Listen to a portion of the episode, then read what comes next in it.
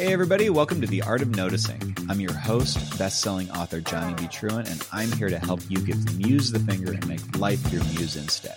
In each 10 minute episode, I'll tell you how I spun something mundane into inspiration and show you how to do the same. If you've ever wondered how to write better, how to be creative, how to get more ideas, you're in the right place. Let's start noticing.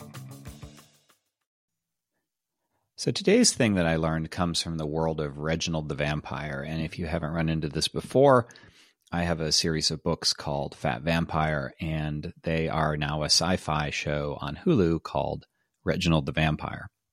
And so I've kind of made myself involved as much as they will allow me in that world. I've gone to the set a few times. I know the producers and the actors and all that stuff. And I'm just kind of endlessly fascinated by the process of creating art in a different medium. And I've talked about this a little bit before too, but even acting, I mean, acting is different from writing, and creating a visual story is different from creating a written story. But it's also true that TV acting and film acting, to um, along the same spectrum, are different from like theater acting where it's everything is done all at once and things are broken up and it's this weird feat of multitasking that I spoke about in a previous episode of this podcast. But anyway, when I was talking to some of the actors for um, doing a companion podcast for the um, for the show, so each episode of the TV show has a companion episode of the podcast that goes with it, and so for each one, I'm talking to a pair of actors and we're talking about the things that happened in a scene. And so, um, recently I was talking to, and I think this is the same episode I've referenced in another podcast as well. It was um, Ryan Jin and Marguerite Hannah who play um, Mike and Ashley on the show, and uh, Marguerite had never done um, TV acting before, and this is where I talked about continuity.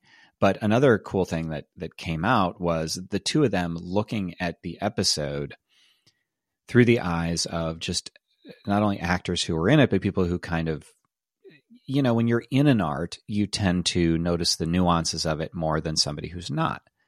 And so they were talking about there was this scene where um, it's actually in episode three of the show, and Reginald, the main character, is inside this restaurant, and Mike, Ryan's character, is uh, spying on him for the boss, Angela. And in this particular case, the the mood that you were supposed to feel when you saw this particular interaction was there's things going on with Reginald that the boss shouldn't know about, and oh my God, there's Mike. He's there. He's he, you know we see him. He's at the window, and so it's we see the shenanigans going on with Reginald, and then we see Mike at the window, and we go, uh oh, Mike is working for Angela, and therefore she's going to find out because he's out there being sinister, looking through the window. so that was the intention. But when we talked about this particular scene, uh, it was it was Marguerite joking about how, you know, is that the scene where you were creeping outside the window? And what they meant, the uh, the pair of them, because you know Ryan immediately went, "Oh yes, yes, that was the one where I was just creeping outside the window." Is that there was the scene where you suddenly see Mike outside the window is not preceded by any sort of Mike approaching the window and you know I, I know that when people show up at windows they need to approach them. And so it's not something that you would necessarily think is included except that subconsciously you probably do. And that was the whole point of this this conversation this joke was that mike was just creeping outside the window like he was just always there because you didn't see the transition where he walks up to it. And so i've watched the episode again with that filter in mind. And again it's not there was something about that when I saw it that was kind of like just a tiny, tiny bit off, not in a way that bothered me in any way, shape, or form. But once I heard them discussing it, then I understood. And it was like, well, because normally you will show a transition, even if it's strictly unnecessary. And so with this, this new context in mind, it does seem like he's just hanging out there and that was what the, they were joking about was that mike was just creeping outside the window. He just lives out there. He's just hanging out all the time and like oh there's some people here and i i didn't know they were coming and i wasn't here for that reason because you don't show him showing up. It just seems like he's just constantly there. And that seems like such a ridiculous thing and of course we all know that that's not what was intended. But the lesson here that I took from this was I mean, there are a few. One is that you don't always see your own art clearly. You know, this is something that, that we've talked about before where art is collaborative in, in my opinion. And so it isn't just the creator, it's the consumer, like those two minds, the one that creates and the one that, that, uh, that receives it, almost like a psychic broadcast they're working together and the way that it's received is not necessarily the way it's transmitted and this is just another example of that is you know you may not have thought about what, how mike arrived at the window but somebody will but the the larger issue was that what is omitted, what is left out of something, can end up being just as important as what is in. Now, this is a silly little example, and it was played for laughs, and it so wasn't a big deal in the show. But that sort of thing can happen. And recognizing it and using it intentionally is something that kind of started to give me some ideas. So, one is what if I were to create intentional gaps? What if I were to, like, on purpose, omit something that was normally shown? Eh, now, in my example, it would be on the page. So I wouldn't um, be doing it on in a visual way, but I could omit to explain how something happened and like if it's extreme enough, it might be kind of interesting if it kind of raised the eyebrows of the reader, like, hmm, did he forget it? You know, we had a thing once where when the the book was compiling for, um, in this case, for a, for an ebook digitally, it it for some reason left out like a chapter or two, and the way that the the chapters work together it still worked without the chapter, but you were omitting a large happening between two characters.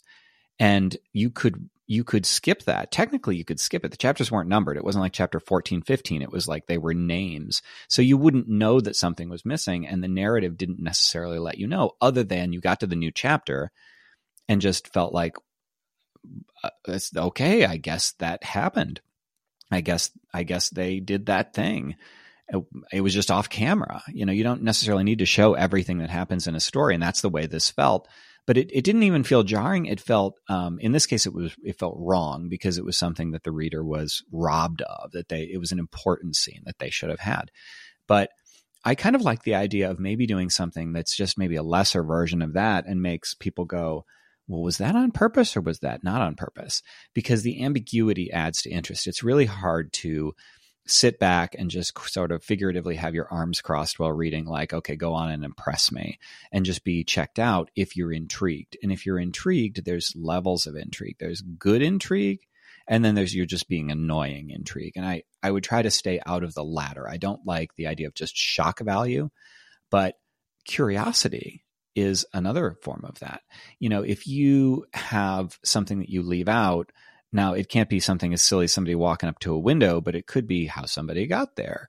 Uh, you know, in a, in a, more broad sense. And well, so did did the enemy drive them, or did a friend drive them? Did they walk on their own? Did they live nearby? Like there might be questions like that could come up, and it piques the interest of the the reader or the viewer.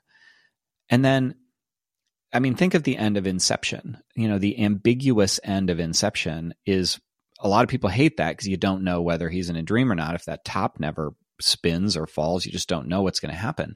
But that's the point. You can embrace ambiguity and not connect the dots. I love not spoon feeding my readers. I like them to fill in the dots because, again, it's collaborative.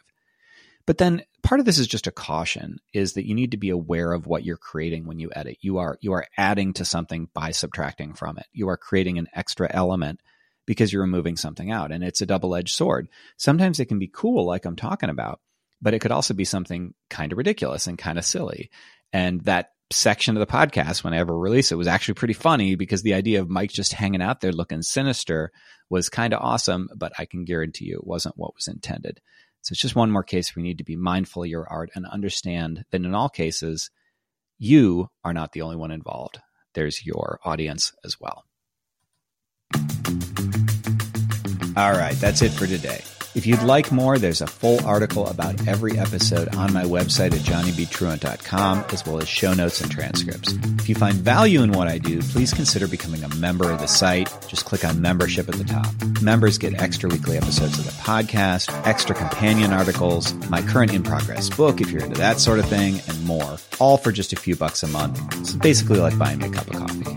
If membership isn't for you, please show your support by subscribing, sharing, reviewing, all that good stuff. Really does make a difference. Thanks for listening and stay curious.